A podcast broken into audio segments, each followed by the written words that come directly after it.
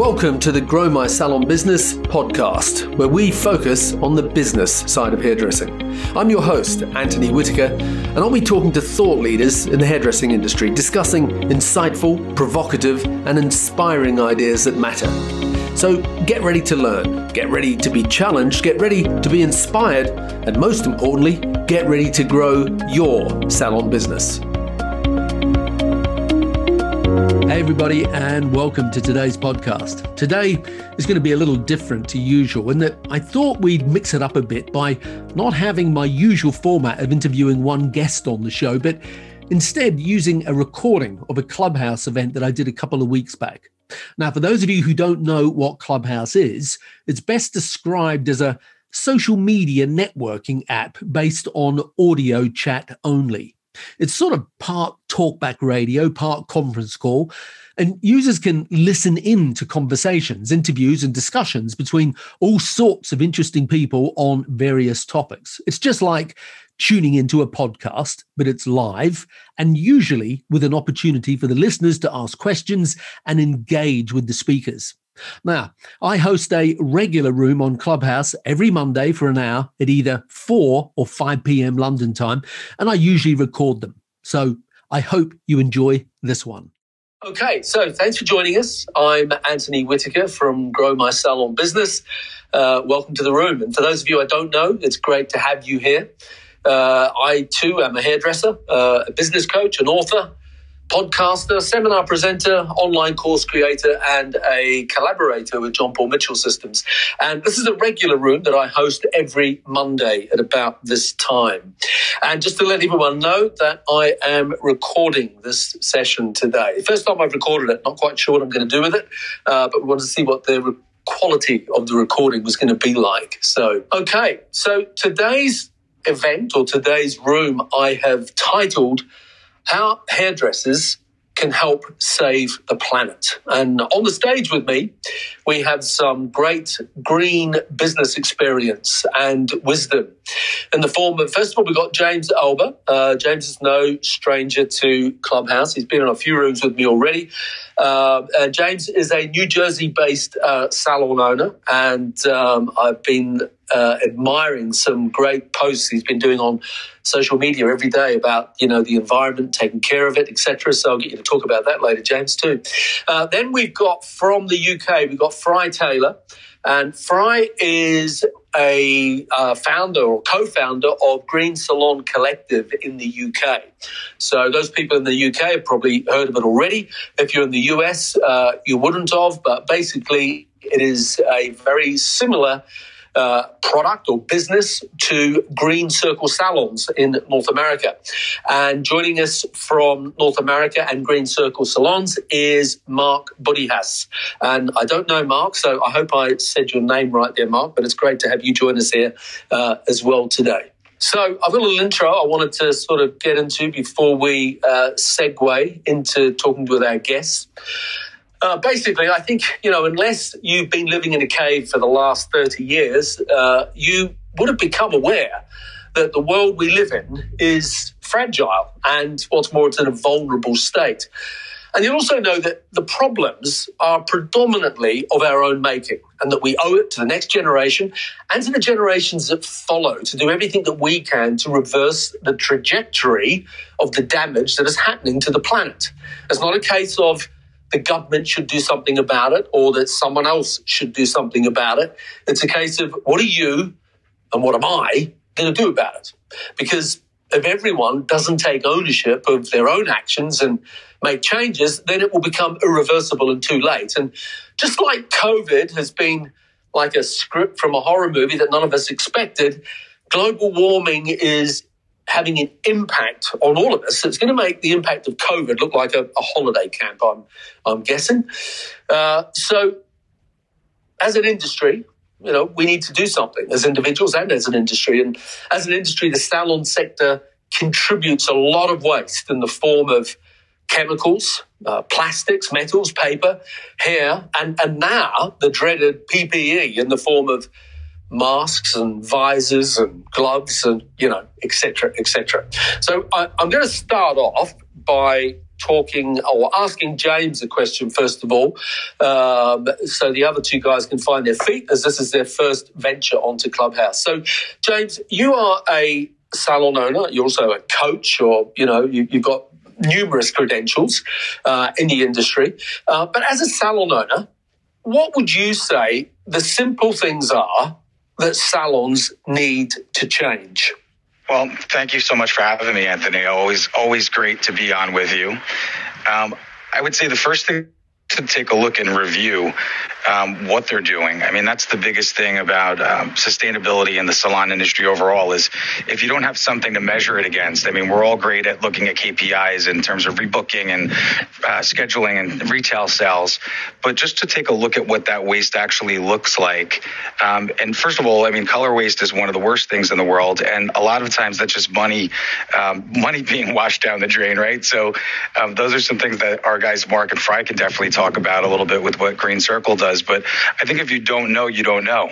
So what I usually encourage salons to do that want to take those eco steps forward is just start to measure and take a look at, you know, what that waste looks like, whether um, you're serving different things in plastic in the salon for your refreshments, if you're, um, you know, wasteful. I know gloves became a big issue for us as part of our PPE because we were using reusable gloves um, throughout the salon. So they would, uh, you know, a little higher quality, a little better gloves that now we just cannot do or will not do. So it's just we've been measuring and kind of keeping our green circle salon bins full of all the crazy. So besides the typical, you know, weekly load of what we're doing, the PPE has just been criminal with disposable capes and things. But you know, once you do the analysis on it, you can find alternatives. So to give you an example, with the disposables now, uh, we're using a compostable, biodegradable plastic cape. So we had to source them, we had to find them. We knew it was coming, so it was something we sort of uh, looked for during the actual closure itself.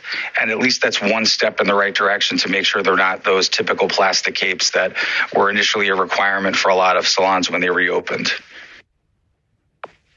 Fabulous. Thanks for that uh, intro, James. Makes a lot of sense what you just said. Uh, Mark, can I can I come to you? Um, you know, pretty much put the same question to you to start with. Um, you know, what what are some of the simple things that salons need to change? I mean, I, I know you are, um, you know, an educator. Uh, sorry, we haven't met before, but from what I've read, you're an educator, and you know, you're very uh, heavily involved with Green Circle salons in North America. So I know some of our listeners will be already participating in the Green Circle salons program, but for those people that aren't, what are some of the things that, that every salon owner can start doing out there? Yeah, well, thank you. I'm, I'm, just thrilled to be here, and yeah, I'm a newbie with this whole thing. Uh, but uh, your question, I think, is uh, is direct, but at the same time, there are so many things, and it's very, very complicated. The easiest thing, I think, that what James was talking about is to first to take a look at really what you are um, wanting or needing to purchase. And I think the interesting thing that I've learned over the years here now with Green Circle salons is to take a look at everything from the perspective of what am I going to do with it when I'm done with it. So if you can start with that, you can take a look at just your uh, uh, kind of mix of supplies, a mix of materials you use, whatever it is, and see if there are alternatives. I think that's the really the first biggest step, and then to really take a look at just a couple of small steps. Uh, for me, uh, one of my uh, vices, if you want to say it that way, uh, is paper towels. It's like it's so darn convenient if you can just stop using them and actually use something uh, that I might have to rewash or or just to, to, to rinse off, um, that alone starts making an impact on your individual contribution. But I think the biggest thing for salons is to start really taking a look at what we use and, and from that perspective of when we're done with it, what are we going to do with it? Yeah, I love that. I think that is a that's a, a great statement, isn't it? What am I going to do with this when I'm done with it? Yeah. So it's all about, a lot of it's about, you know, repurposing of stuff, isn't it? And uh, I, I, don't know, uh, Mark, if you're uh, familiar with Green Salon Collective in the UK, but Fry's one of the founders of that. And uh, I know I, I, had the pleasure of having Fry on a podcast of mine uh, last year. And Fry, I'll get you to come on and have a talk to us about some of the stuff, you know, that you're doing. Um, you know, so to directly answer that question, you know, what are some of the th- simple things that salons and, and hairdressers, you know, can do? Uh, I, I, I know I was really blown away with that one thing that you told me that you did where you were recycling plastics into uh, usables back in the salon. So whether it was tint bowls or um, you know uh, balayage boards or whatever, and I was really impressed with that. So so Fry, over to you. Yeah, sure. Thanks, uh, thanks for having me, Anthony, and yeah, good, good to meet you as well, James, James and Mark. And um, yeah, Mark touched on something quite interesting about what are you going to do with the waste? What's going to be the, the end life for that waste? And that really comes back to um, to what we do because we always have a circular economy in mind with each of the waste streams. And, and as you said, with plastics most of those are, are, are quite useful. And here in the UK and Ireland, we we optimistically recycle 20% of our plastics, but realistically, it's closer to 9%.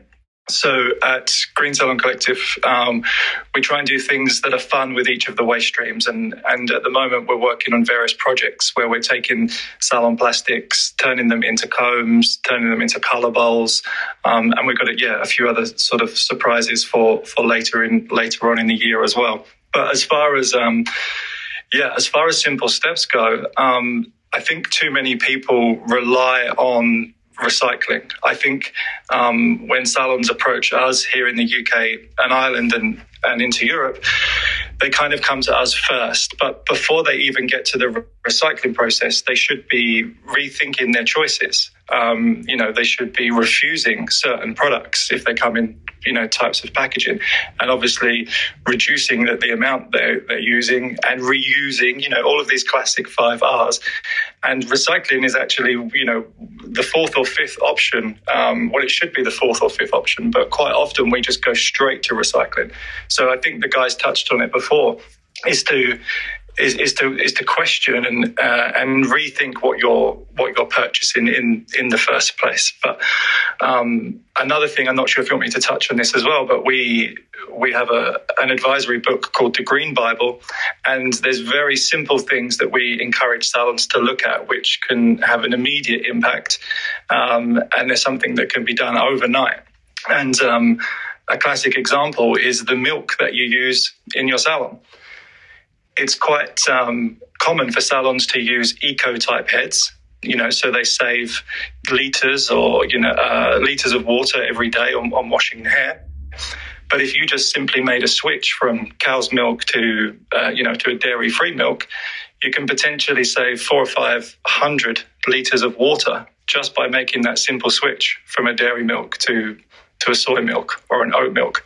Um, and that's often quite a surprising thing for salon owners to hear because they think they're reducing their water consumption by changing their taps, but they could have changed their water consumption even more just by switching the milk they use in their in their salon. So, yeah, as I said, lots of interesting little things that salons can do quite quite quickly to change their overall footprint.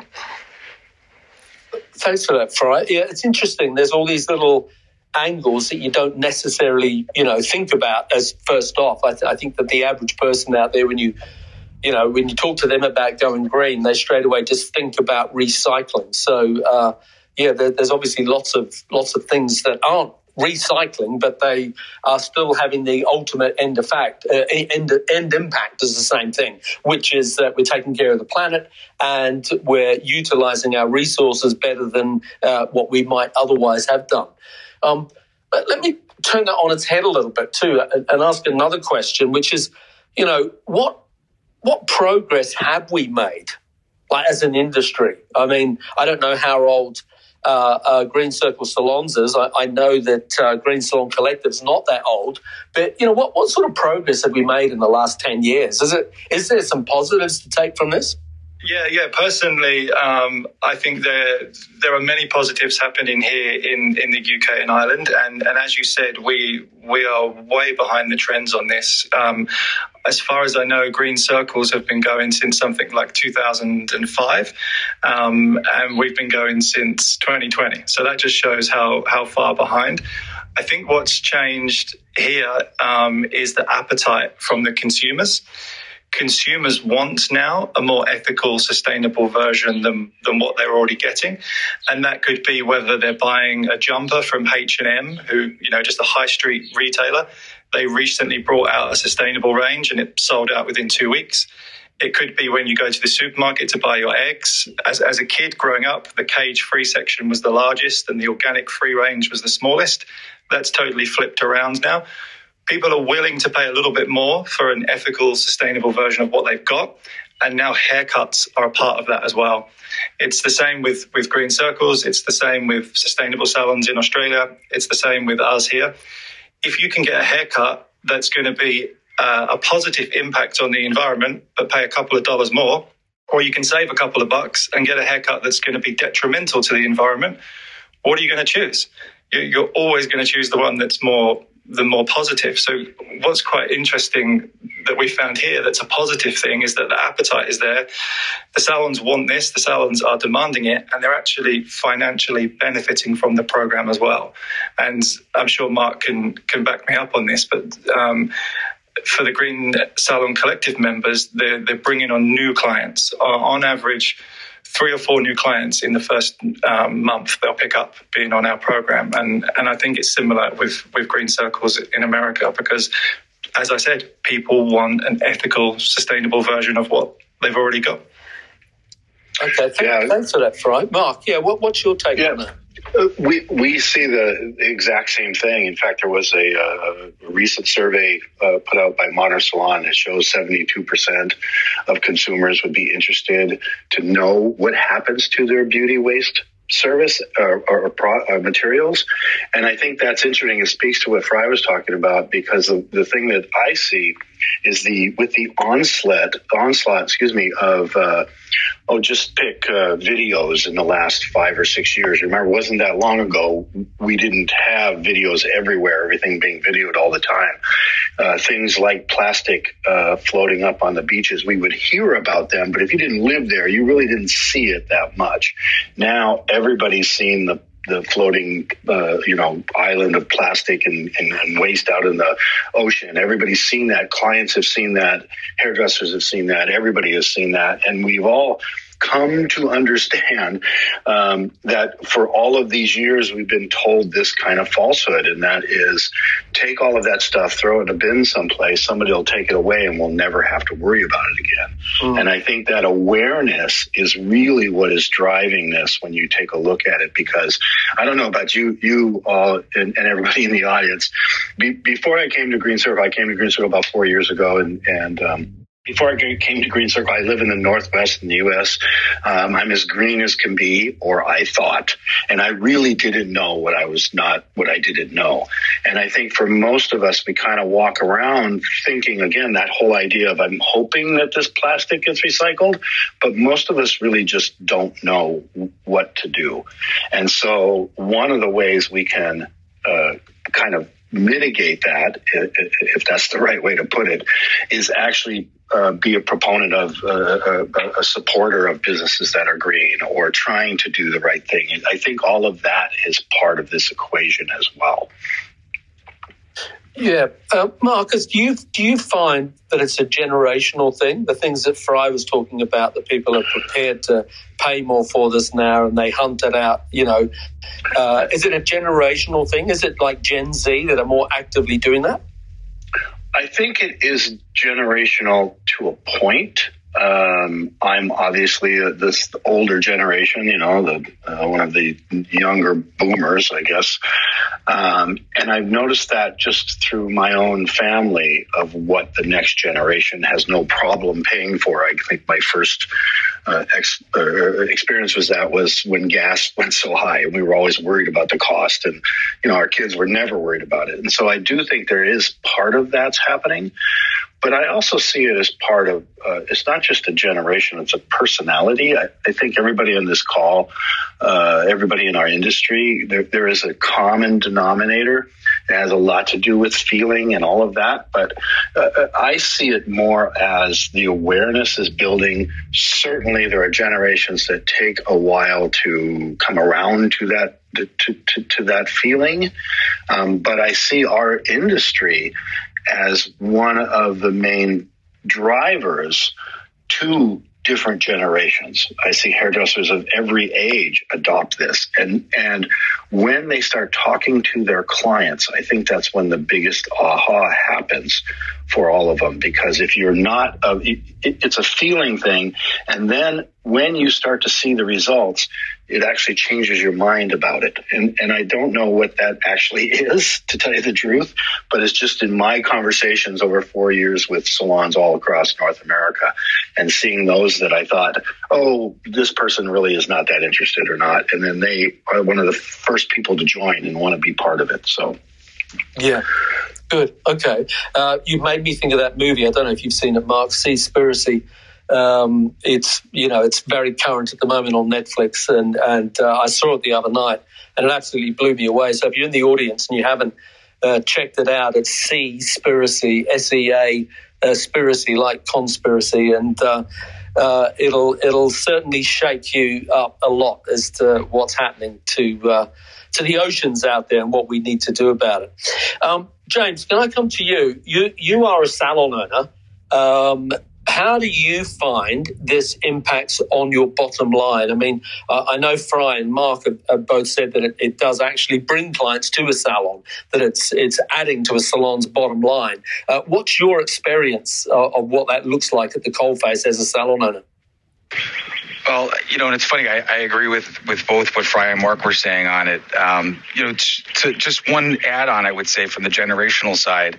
Um, you know, the hair salon obviously can take everyone of all walks of life and everything else. And as the younger generation comes up, they are looking for companies and they are looking to work with whether it's their local hair salon, their dry cleaner, the places they shop, the places they eat, for people that have a message and for companies that have a message. So I know we had talked one time, I think our last call, Anthony, about um, you know the shop local type thing, and now it's not just shop local; it's shop intentional. So you know this newer generation, they grew up in a house that always had a recycling bin, right? Your food. Uh, your food compactor and your sink turned into a, a composter um, outside your house. Um, you know, recycling has been part of their life forever. So if it's something that's evident to them and they understand that when they come out and seek a salon like they do for uh, better services for the planet overall, they need to see it and that's one of the nice things. And I'm sure I'm sure Fry has the same type of thing that Green Circle does, where there is that recycling bin that's obvious when they walk in, and we make sure we highlight ours so that that message is clear from the second that they walk in the door. Um, but what it's been great for us for the bottom line is I know there's a cost factor difference to these things. Is they it enables us to be able to price accordingly and they'll gladly pay to know that they are working with a responsible company. And then once you turn the, the other side with the color waste, uh, we're able to recapture a ton of that savings just by using something like Vish. I'm sure some of you are familiar with Vish.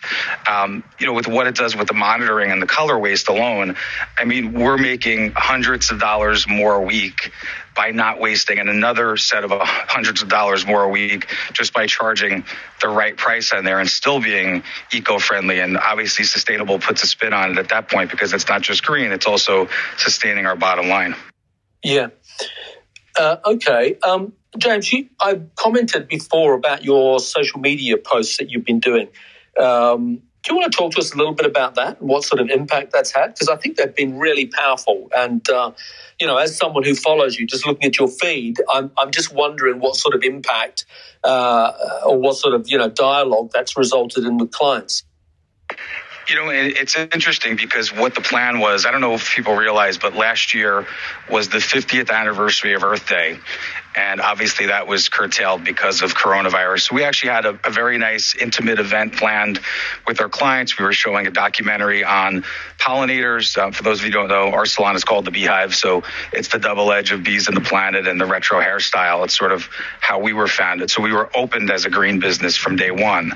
Um, and really we got to this year and we had fingers crossed that we'd be able to do something to honor the day. And it looks like, uh, you know, vaccinations are making headway, but not not enough to be able to host an event or to do anything um, a little more interesting like we would normally like to do. I mean, years ago, we used to hold an outdoor fair for Earth Day in our county.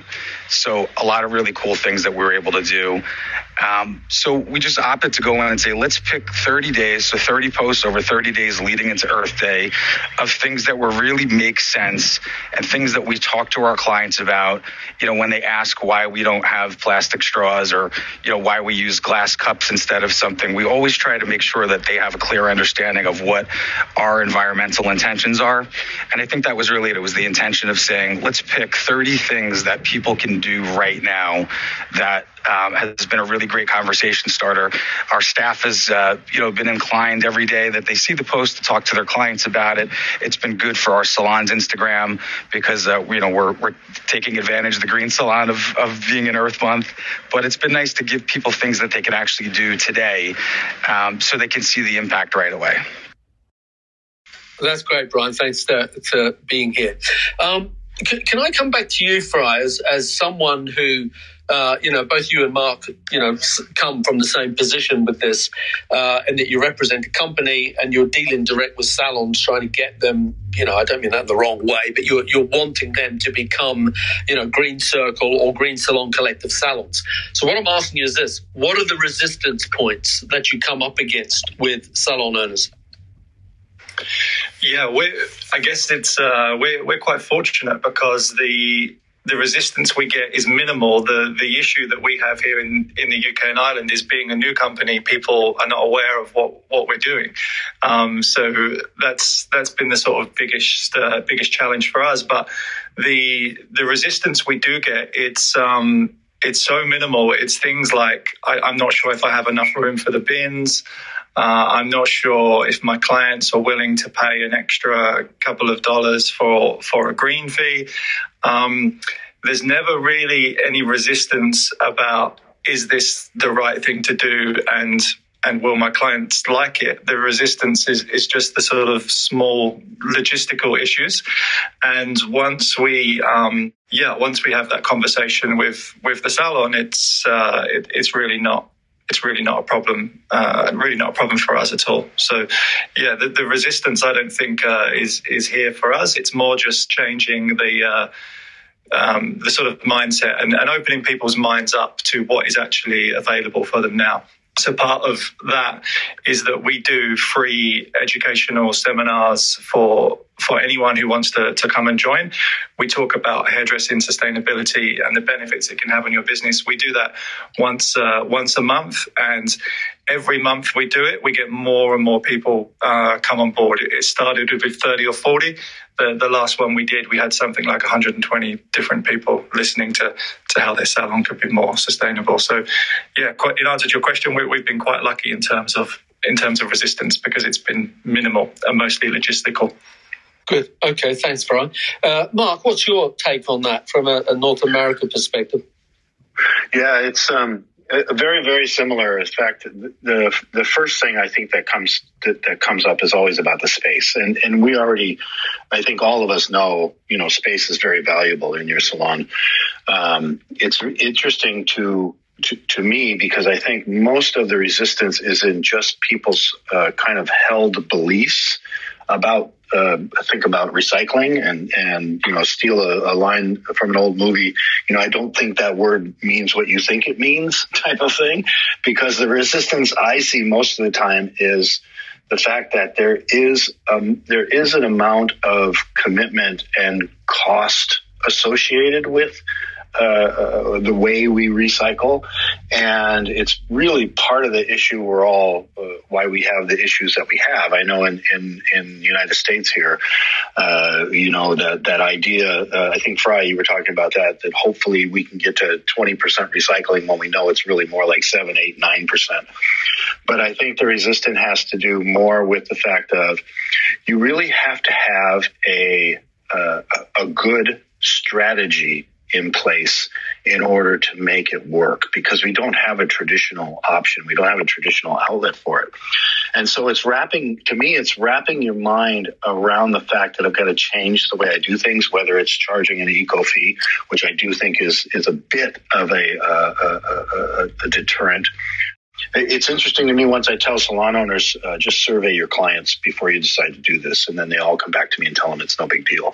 But it's that wrapping your brain around the fact that I'm going to have to really do something that's, that's not maybe as convenient as, as what we think recycling should be or not as cheap or inexpensive as we think recycling should be.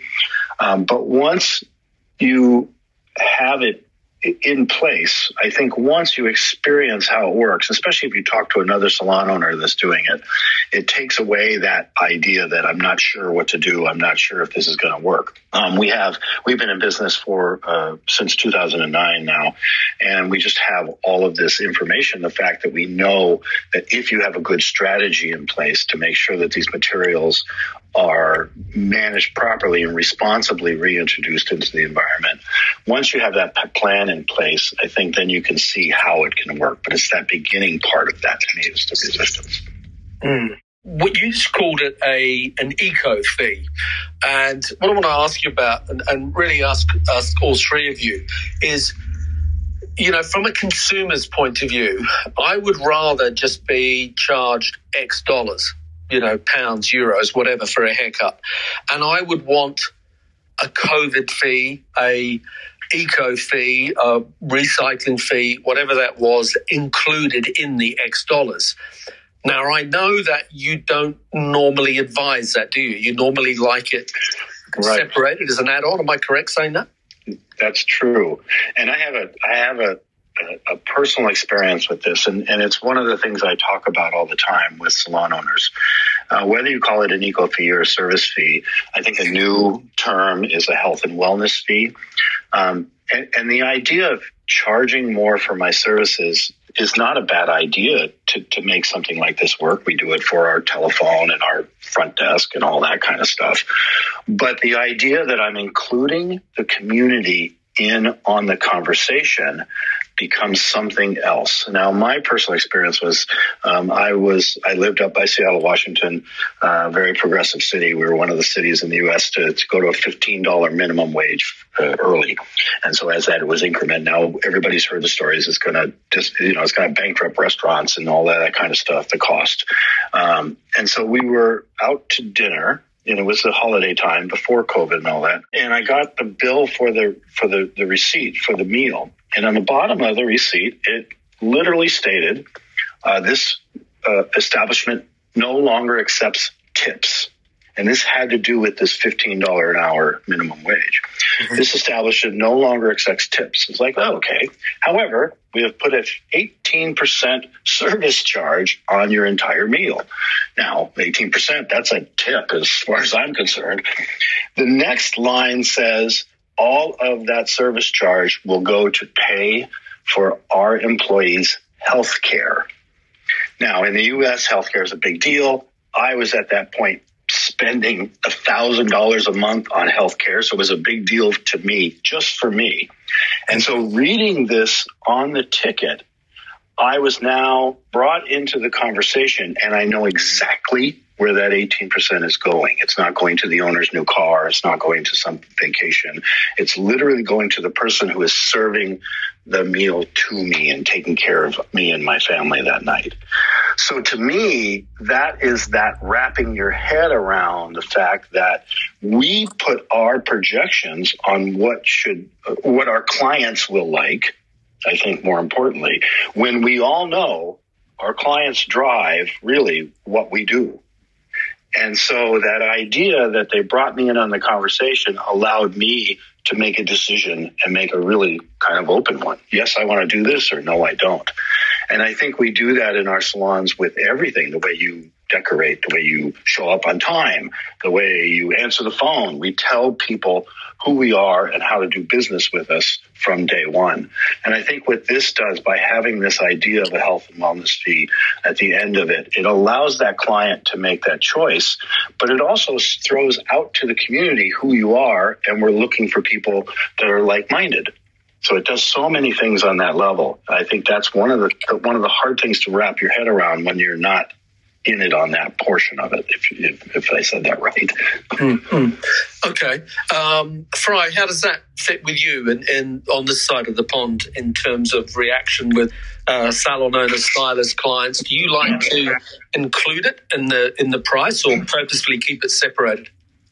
Yeah, as, as, soon as you started talking about it, I was frantically looking for some sort of wave or hand up button because uh, I, I know people sometimes talk about the fact that it should be included, and, and I really I really strongly disagree with that for for two fundamental reasons that I'll I'll try and be brief on. For, first and foremost, I find that by having a green fee, it, it almost guarantees there's now going to be a conversation about the extra things that that salon's doing because someone is going to say what is this green fee for um, it's not a uh, and it's never going to be a negative answer because now the client has found out that a haircut is potentially going to clean up an oil spill like like we did yesterday in Ireland or they found out that their their foil is is going to be recycled so it for me, um, I love the fact that it, it helps to, to instigate a conversation.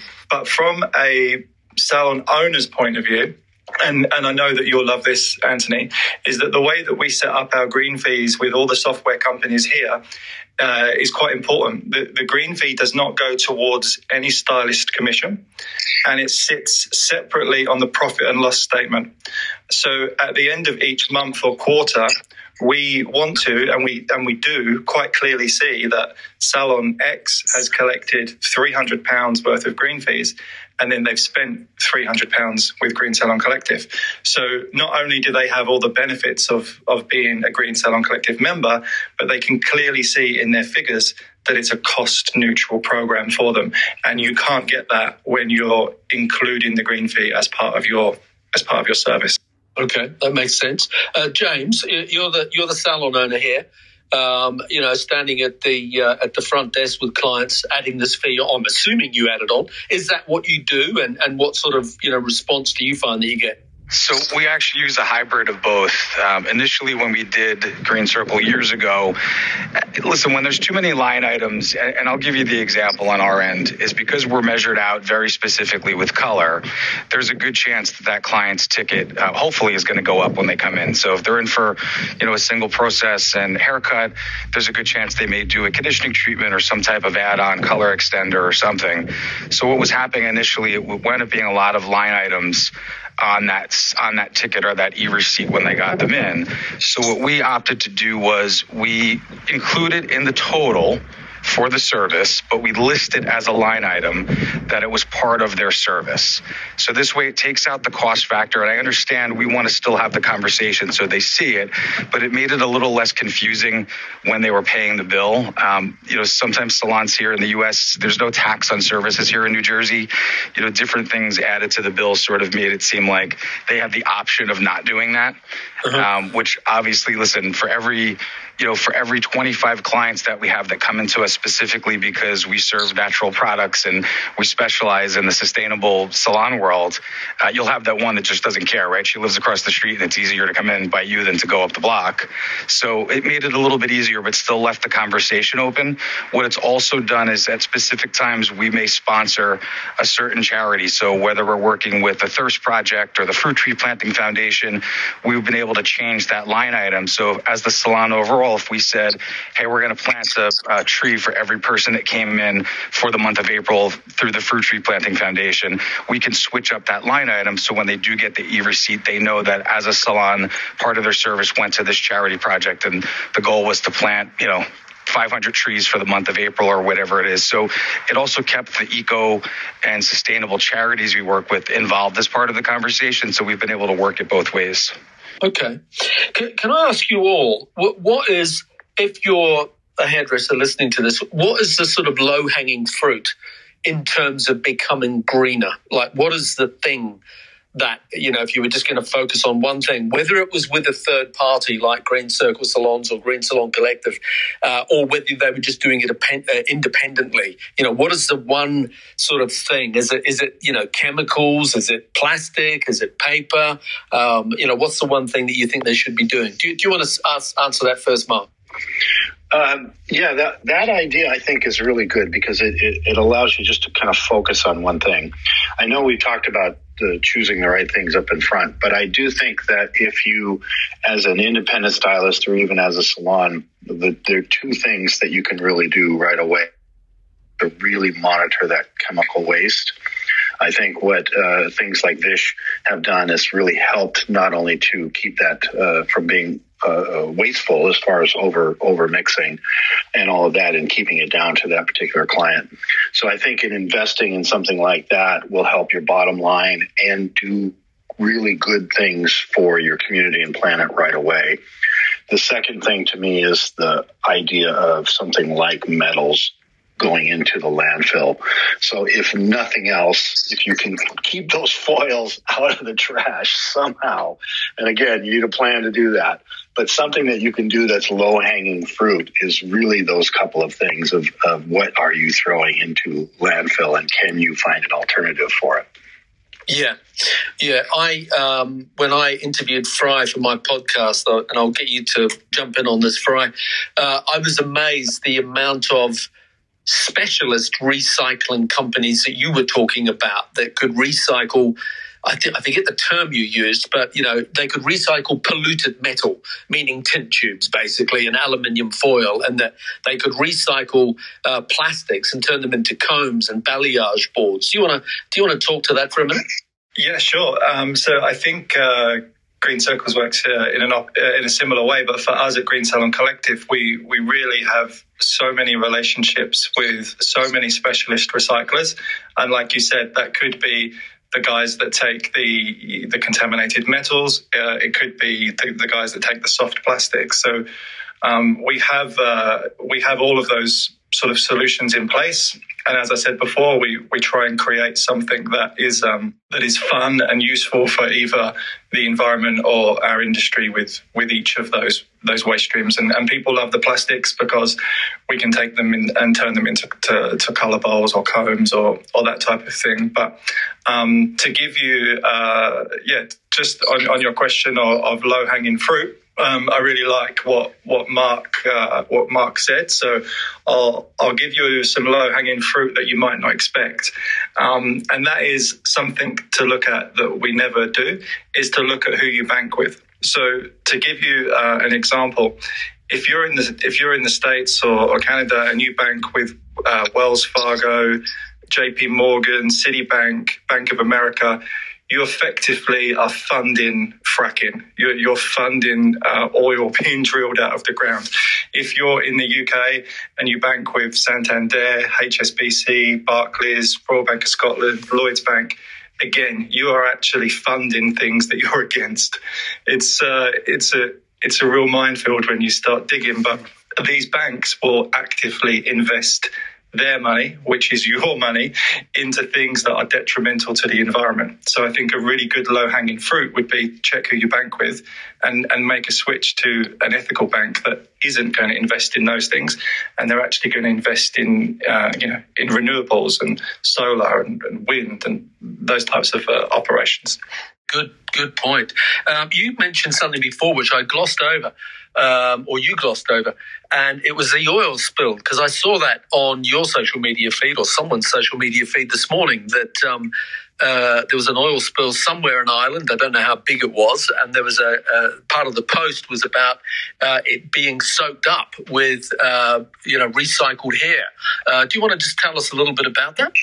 Yeah, so where I live in in Ireland, um, in in the north of Ireland, there was uh, some uh, agricultural land, and and they had a large spill of red diesel oil, and this was um, discovered on just just last weekend on on Saturday, and the the oil was was going all the way down the peninsula.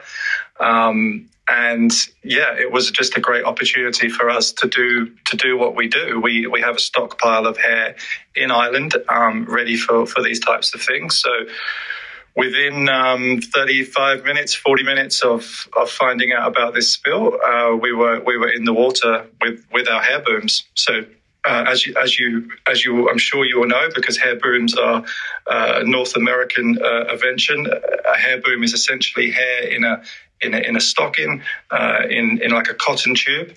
So we were able to to get in the water we were able to contain some of this this diesel oil um, and actually remove it with the hair booms. It it works like a sponge. You know, we've all got hair, or we've all had hair at some point in our lives. I'm sure we all know that hair absorbs oil, uh, and and that process, um, that theory applies when the hair's in water as well. So it was a yeah, it was a something that we were really proud of that we were able to act so quickly and, and do something positive. And again, going back to this whole circular economy, um, you know, if you can have a haircut and you know that haircut is going to do something like this, protect wildlife around Ireland by by cleaning up uh, an oil spill, why would you not want to be a part of that? And exactly the same for for the guys in in states and, Canada as well. So. Yeah, I'm glad you saw that. It just just happened uh, uh, the weekend, and I still can smell a faint smell of oil on me because I was absolutely drenched. Well, uh, fantastic. Well done. Um, I, have got one thing that I'm, I'm, sort of aware of here is that um, I do this um, clubhouse event, uh, a on a different topic every Monday at this time, and this room is by far the smallest. So there'd usually be two or three times, you know, anywhere between sort of 70 and 100 people on each room. Um, so the question I'm really asking you is how do you make it sexy? Do you know what I mean? Like, th- there are lots of rooms out there at any one time. And um, how do you make, you know, the environment green, you know, uh, protecting the planet's resources, etc.? How do you make it sexy? How do you sell it? That's the big challenge, isn't it? Because you know, without getting people engaged in it, it, it nothing happens, and it's essential that it there's a shift. So, you know, what's the key to do that? What's the sort of thing that you might be doing? Yeah, it's it's quite an interesting one because we, you know, we spend good money on on like some really snazzy marketing images of of different things, and then the picture of me, you know, waist deep in, in oil and water is is the picture that skyrockets the Instagram and it's the one that everyone everyone really loves. So it's really difficult for us. We're we're focusing on uh, on this circular economy model because we think that if the waste itself is not very attractive, the story behind it can be. So metals is a is a good example that Mark touched on. We we can recycle metals infinitely. So as part of our circular economy, um, any 100% of any money that we make from recycling metals goes to a charity here called Haircuts for the Homeless, which, uh, you know, the name speaks for itself. So for us, um, we're using the, the sort of end life or the end goal of, of these waste materials to create positive narratives um, for, for consumers and clients. Is it sexy? I'm not so sure, but it is definitely um, it's definitely a, a, a positive. And if, if Mark and James have got any yeah, got any ideas on this, I'd, I'd love to hear it too. Yeah, sexy is probably the wrong word, but you know, you, you get where I'm coming from. You know, it's, uh, it, it's important to get that engagement. Mark, what's your take on that? James, what's your take? Yeah, yeah, that's that's that's the hard part, right? Is is getting people engaged with it. So, my take and my perspective really has been about what's good for our industry, and um, uh, uh, we all know now. Um, the way salons uh, look at their business and the profitability and, and, and running their business off of the data that they capture and making good decisions. I think that's really important for just for our industry as a whole. The other side of it for what I really look at is that this is a way when you start when you start looking at creating a sustainable salon, you are you are making a commitment not only to the planet but to your direct community. And at the same time you're making a commitment to the industry. And so my mission really is about let's elevate the, the, the industry. As far as we're learning how to run our salons i think we do much better than when i owned salons back in the day. I was lousy at it. But i think salons are better at running or, or, or stylists are better at running salons now. But when you think about managing the front end of your business and also taking care of the back end to where we're not causing any kind of harm in the community. It elevates who we are in that business community. We can really look to the industry or the business next to us and we can show an example of how they could be running their business properly and really taking care of not only the planet, but uh, their people and their profit at the same time. And I think that speaks highly for who we are in our industry, and we can hold our heads up more. Yeah, thanks for that, Mark. Uh, James, what what would you want to add to that part of the conversation? How do you make it, you know, more engaging? Well, I mean, I, I actually liked the sexy comment. I think you gave me my next Instagram post there, Anthony.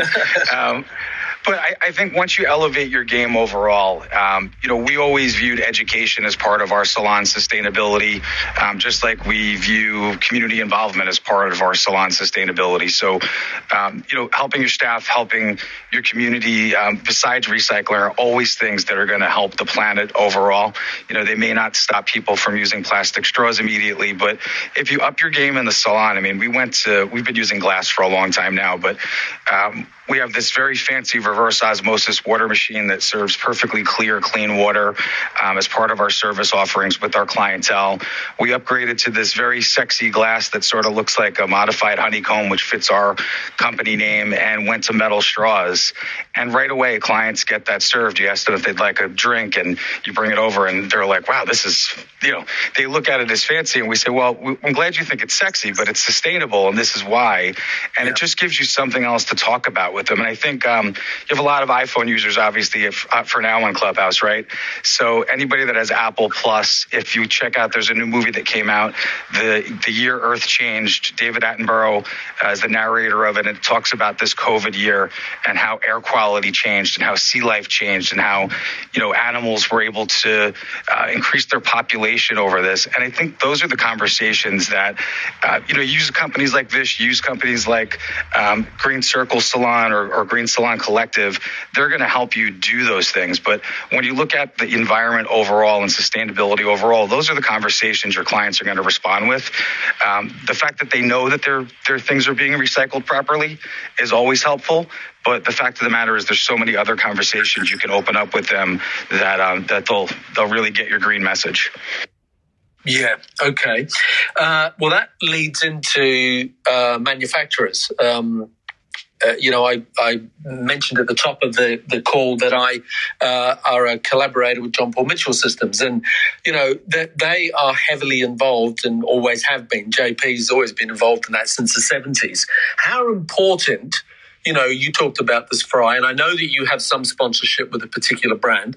Um, I may be wrong if that's uh, still ongoing, but how important is it for salons to be affiliated with brands that are seen to be doing the right thing and putting their money where their mouth is, etc. Yeah, it's a, it's a really tricky one actually because um, a lot of salons will will stock a particular product on their shelf and then that's it. They'll call themselves an eco salon, uh, and they won't look. they will forget to look at everything else in their in their business. So, you know, you could have a um, a very sort of large uh, global scientific brand as, as your product, uh, or you could have one of these sort of uh, eco, you know, eco type brands. Uh, and if you're on a system like like Green Circle salons, you'll you'll probably be uh, the, the most sustainable salon anyway, because you're actually looking at your business holistically rather than the products that you've got on your shelf. The products that you've got on your shelf are important, but they're only a small part of the whole puzzle we, we're quite lucky here that we have the support uh, and have been endorsed by uh, L'Oreal Professional Products Division, uh, Wella Professionals, Paul Mitchell, Kevin Kevin Murphy, Oway, um, pretty much every colour house you, you can think of are behind us. And and what I respect about that is that it's not it's really like not their responsibility um, to deal with salon waste they could quite easily just say to themselves, well, you know, we just create the products and you buy it, and that's that's where the relationship ends. But the fact that they acknowledge there is an issue with salon waste and that they're willing to go out and promote us, a brand new company, uh, I think is. Um, yeah, we've got a lot of respect for those guys, and and interestingly, the the individuals within those companies are are highly highly motivated because they see that their salons are crying out for being more sustainable.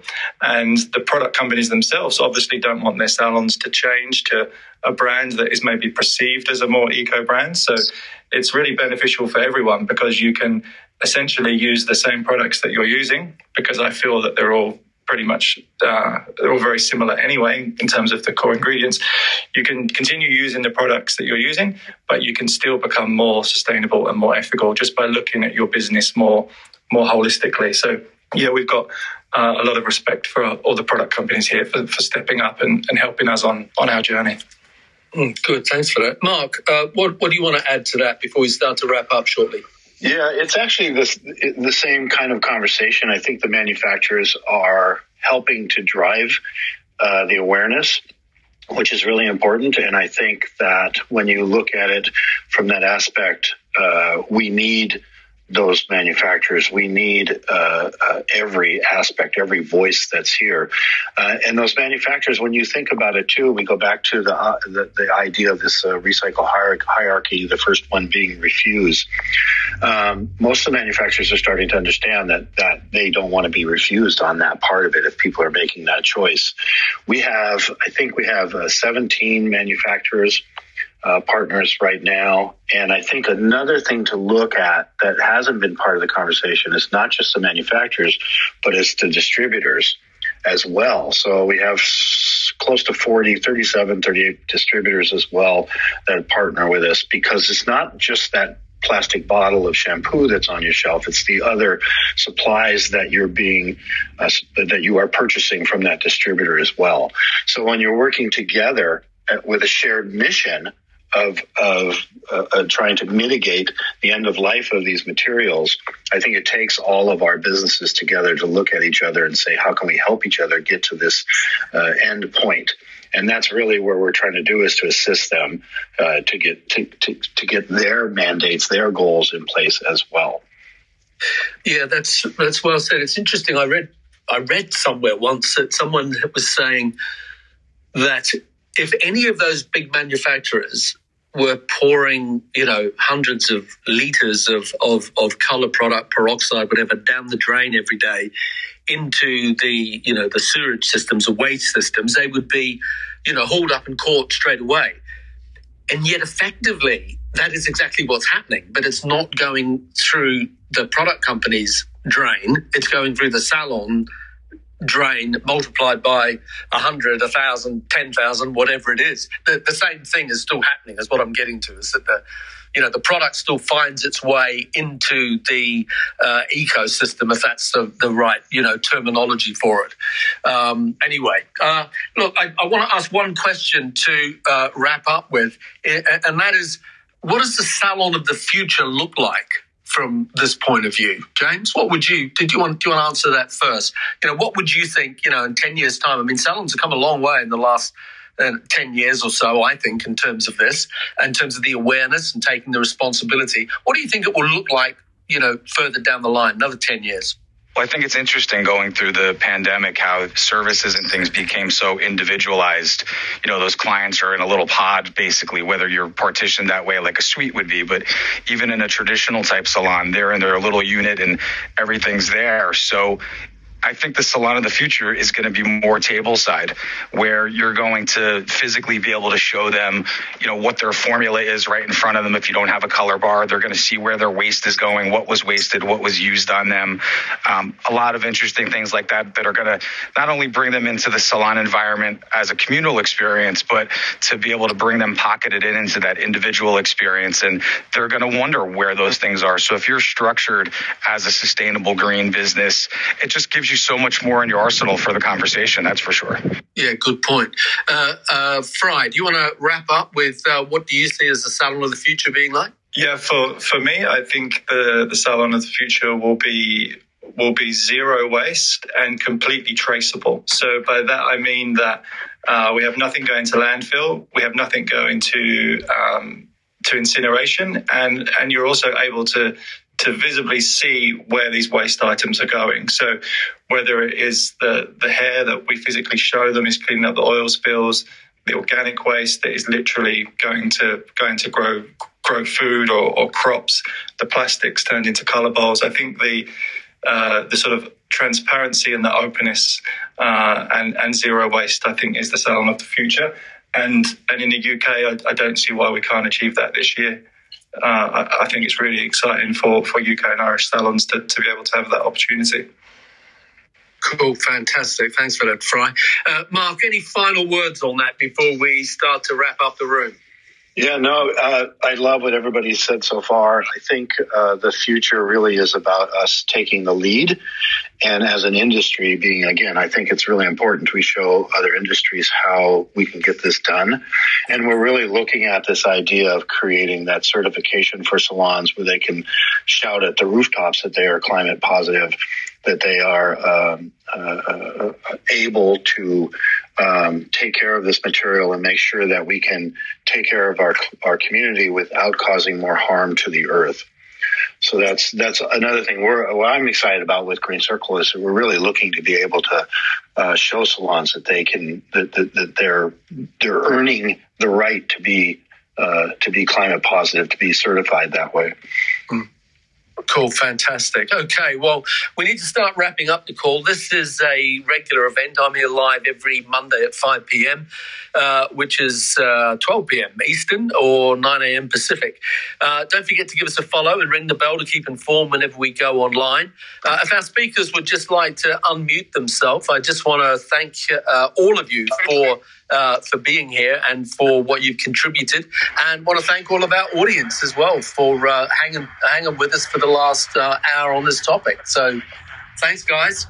Thanks, thanks so much for having us, Anthony. Thanks, Mark. Thanks, Frank. Yeah, thanks, hey, thank you, guys.